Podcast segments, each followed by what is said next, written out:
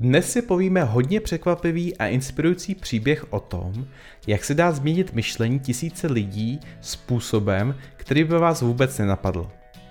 Já jsem Jiří Benedikt a posloucháte další epizodu podcastu Další kroky.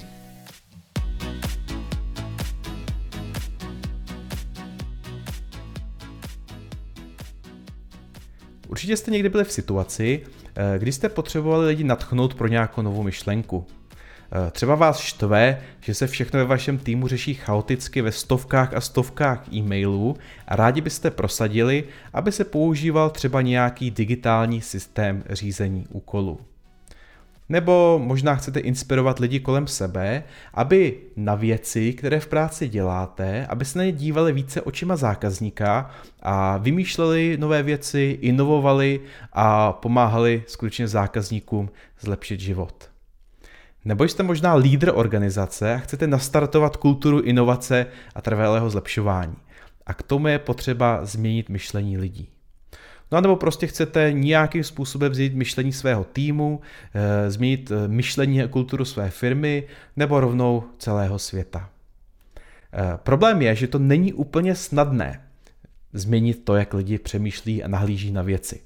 A dneska vám povím příběh o člověku, který dokázal transformovat svoji firmu způsobem, který je opravdu hodně zajímavý. Já často slyším lídry u svých klientů i jinde, jak svým lidem říkají, eh, Naším hlavním cílem je růst firmy o 300% a proto musíme teď táhnout za jeden pro vás. Naší vizí je, že zvýšíme zisk na akci. Eh, naším cílem je zvýšit podíl na trhu. A tak dále a tak dále. Eh, já si myslím, že eh, tyhle vize a cíle eh, jsou pro motivaci lidí, aby skutečně tahle za jeden pro vás a dělali skvělé věci nefunkční. Jak tady to motivuje nějakého office manažera, že budeme růst o 300%? Jak ho to inspiruje?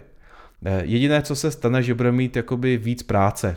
Já říkám na cásce často příběh, představte si, že by do Amazonu, do skladu někdo přišel a řekl jí, tak milí zaměstnanci, eh, potřebujeme zvýšit produktivitu, abyste odbalili více balíčků. Jo, potřebujeme ušetřit náklady. Víte, Amazon už jako je hodně produktivní a Jeff Bezos je nejbohatší člověk na světě, jo, nebo teď už vlastně právě není. A víte, ten vesmírný program stojí opravdu dost peněz, tak eh, bychom potřebovali jakoby tomu Jeffovi trošku pomoct. Tady to asi lidi moc nemotivuje. Eh, hezky mimochodem o tématu právě této nefunkční motivace píše Simon Sinek v knize Infinite Game, neboli nekonečná hra a nebo taky vlastně o tom mluví v jednom videu, eh, ve kterém se vlastně dozvíte všechno, co v té knížce je a já vám dám odkaz na něj opět pod epizodu. No a teď dobře, tak jako uh, víme, že prostě motivace ziskem a podílem na trhu nefunguje, ale co teda lidem říkat? Jak změnit myšlení? Já neznám správnou odpověď, ale eh, kdybyste chtěli k tomuto tématu si něco eh, dozvědět, tak doporučuji taky knížku, která se jmenuje Proměna, Switch, kterou napsali bratři Hítové. A je to jedna z nejlepších knížek o change managementu eh, a vůbec jako o biznisu, které jsem kdy četl. Je velmi čtivá, je tam spoustu příběhů, jak Notlivec dokázal změnit myšlení lidí. A Tady ten příběh, který vám řeknu dneska, není z této knihy, je z jiné knížky, eh, je z knížky Síla zvyku nebo Power of Habit, kterou napsal Charles Duhigg. Příběh začíná v roce 1987 v říjnu, eh, kdy se eh, setkali v jednom hotelu na Manhattanu prominentní investoři a burzovní analytici protože čekali na zajímavou věc, protože by měl promluvit nový generální ředitel, nový CEO firmy Aluminium Company of America, neboli Alcoa, což je, myslím, že největší, nebo jeden z největších světových producentů hliníků a hliníkových výrobků. Eh, má stovky závodů po celém světě a vyrábí úplně všecko od kosmických technologií až po víčka na jogurty. Jo, takže e, si přišli poslechnout teda, kdo bude ten nový ředitel a co teda se bude s tou firmou dít. A tím novým ředitelem byl bývalý, eh, bývalý vlastně vládní byrokrat, který se jmenoval Paul O'Neill. A spoustu právě z těch analytiků o něm nikdy neslyšelo, tak se přišli podívat, co to je teda zač, kdo to je zač. A když to teda začalo, tak eh, O'Neill eh, spustil. Bylo mu 51 let mimochodem v tuto dobu. První věc, kterou on řekl, je, Já bych vám teďka chtěl něco říct o bezpečnosti práce našich zaměstnanců.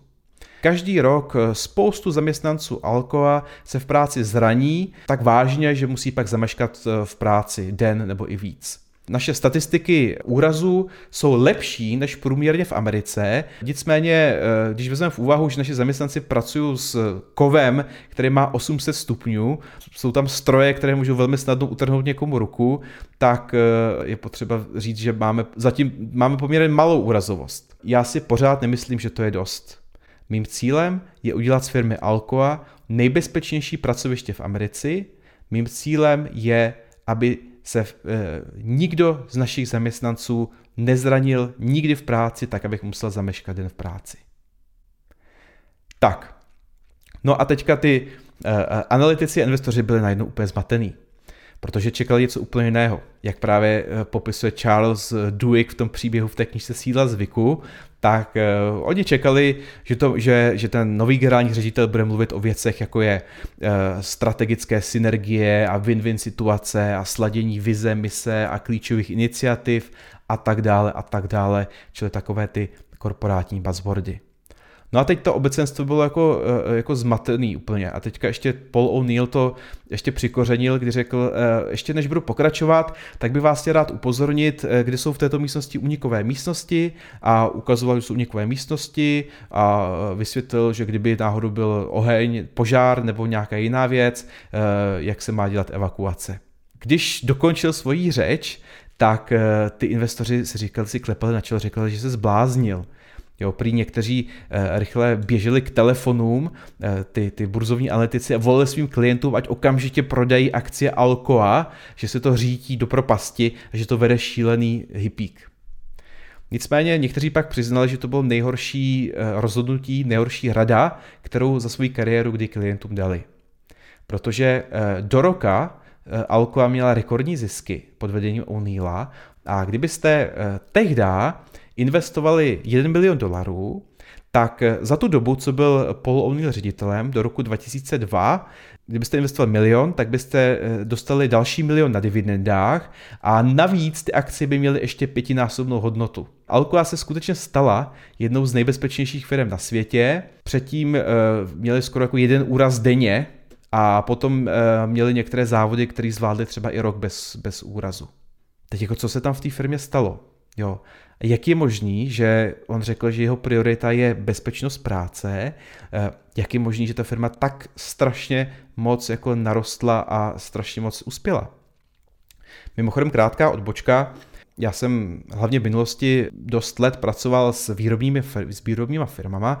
Pokud někdo nejste z prostředí výrobních firm, tak možná netušíte, že bezpečnost práce je obrovské téma, protože skutečně vlastně těch příležitostí, jak se můžete zranit nebo uh, přijít o život uh, v, i v poměrně běžné výrobě je docela dost a existuje celá řada prostě opatření, pomůcek, nástrojů a procesů a většinou každá výrobní firma má minimálně jednoho full-time zaměstnance, který se věnuje pouze bezpečnosti práce a designu procesu, řešení pomůcek a podobně. Takže je to fakt jako velký a složitý téma. Jak on uvažoval, ten Paul O'Neill řekl, když změním návyky kolem jedné věci, tak eh, tady ty návyky se pak rozšíří do kultury i na jiné oblasti, jako sněhová koule. Jo, on, on sám říkal, eh, když jsem eh, vzal tu práci, tak jsem přemýšlel, co teda bude moje priorita. Jo, co bude moje priorita číslo jedna jako CEO Alcoa a říkal jsem si, že by to mělo být něco, na čem se všichni shodnou, že je důležité. Manažeři, dělníci, ale třeba i odbory. O'Neill věřil taky tomu, že aby mohli tu úrazovost snížit, tak museli velmi dobře porozumět, kdy se ty úrazy stávají, kde se stávají a proč se stávají. Takže abyste viděli, proč se stávají, musíte velmi dobře rozumět, jak ten výrobní proces funguje, eh, co se stalo vlastně špatně. Jo? A abyste věděli, co se stalo špatně, eh, potřebujete lidi naučit metody analýzy, metody Lead Six Sigma, řízení kvality, jo? aby dokázali vlastně tady to, eh, tady to poznat, najít, změřit a vyhodnotit. Pokud tady to budou umět a pokud tady to spraví, tak vlastně bezpečnější práce nebo správná práce je zároveň bezpečnější práce, že to jde ruku v ruce. Aby vlastně lidi ochránili před úrazem, musela se ta firma stát nejvíc lean firmou na světě. Ale tohle vlastně lidem nikdo neříkal. Jo, ten Paul O'Neill nikdy lidem nesliboval, že díky bezpečnosti vyděláme peníze. Jo, on to nikdy neříkal. On říkal jenom, mě zajímá bezpečnost. A teď vlastně, eh, aby jsme šli do konkrétních věcí, kterou zmiňuje Charles Duhigg v té knize, a tohle se mi líbí eh, na tom příběhu eh, skoro nejvíc, zmiňuje jeden konkrétní návyk. On vlastně řekl, že jakmile dojde k úrazu, tak regionální prezident, který má na starosti víc, víc fabrik v regionu, tak musí tady to zranění reportovat generálnímu řediteli do 24 hodin a předložit plán, co udělají proto, aby se to už nikdy nestalo. A nastavil to tak, že to fakt tvrdě vyžadoval ten Paul O'Neill a pověšovaný byli pouze lidi, kteří v tomto uměli fungovat a tady to jako dodržovali. Ale představte si, co se musí stát, aby tady to mohlo fungovat? Eh, musí tam být extrémně rychlá eh, reakce. Jo, každá ta výrobní jednotka, každý výrobní závod si musel vytvořit jako velmi rychlý komunikační systémy, tak vlastně, aby nejnižší pracovník vlastně v první linii eh, dokázal poslat zprávu až vlastně tomu nejvyššímu exekutivcovi, nejvyššímu manažerovi. Takže vlastně v roce 87, kdy myslím, že ještě třeba ani neměli e-maily, jo, tak museli vymyslet systém, jak dostat zprávu od uh, dělníka po generálního ředitele za 24 hodin. Tohle to si myslím, že uh, není realita ani v dnešní době uh, ve firmách, že by toto šlo. Zároveň to vytvářelo zvyk, a to mi přijde taky jedna z nejlepších věcí, že pokud uh, něco nějakou zprávu, jdete za nějakou zprávu za vaším nadřízeným, nebo něco žádáte, nebo reportujete nějaký problém, tak už s tím rovnou navrhujete řešení. Navíc ty lidi byli vycipovaní, že to, co odevzdávají, musí bylo být fakt v perfektní kvalitě. Protože pokud jste, eh, pokud jste třeba eh, mistr, který odzodpovídá za to, který zjistí ten úraz a se píše tu zprávu a ty návrh opatření, tak ty lidi nad váma už jako nechtějí to nějak jako pilovat a vylepšovat a iterovat. Oni chtějí, aby to mohli jenom prostě předat dál tu informaci.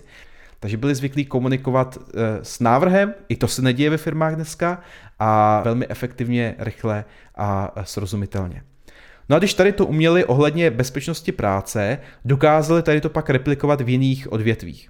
Asi není primárně důležité, aby eh, světový generální ředitel věděl, eh, kde se kdo zranil a co se s tím bude dělat. To nepotřeboval primárně k ničemu tak zásadně vědět, ale on potřeboval vybudovat ty dráhy. Jo, protože pak, když se dělali, děli, děli jiné věci, strategické rozhodnutí, dělali se projekty, věci se zasekávaly, tak eh, lidé už byli naučeni těmito rychlými komunikačními linkami řešit problémy a zároveň si pomáhat.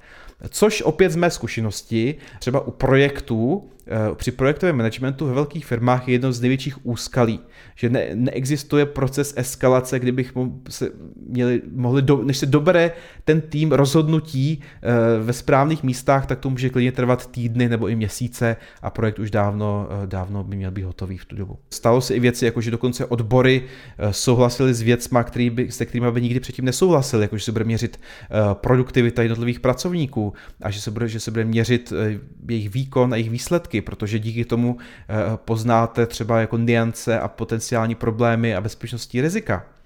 A přestože O'Neill nikdy nesliboval, že to přinese nějaké peníze, tak uh, přineslo. Jo, protože pokud prostě uh, máte tam nějakou nádobu s uh, roz, rozstaveným hliníkem a uh, prostě má, je špatně nastavená a cákází ten hliník dolů, kde by mohl poranit, uh, poranit uh, ty pracovníky, tak je to samozřejmě bezpečnostní riziko, takže to opravíte, aby ten hliník necákal, tak mimo jiné, že kromě toho, že je to bezpečnější místo k práci, tak taky ušetříte na materiálu.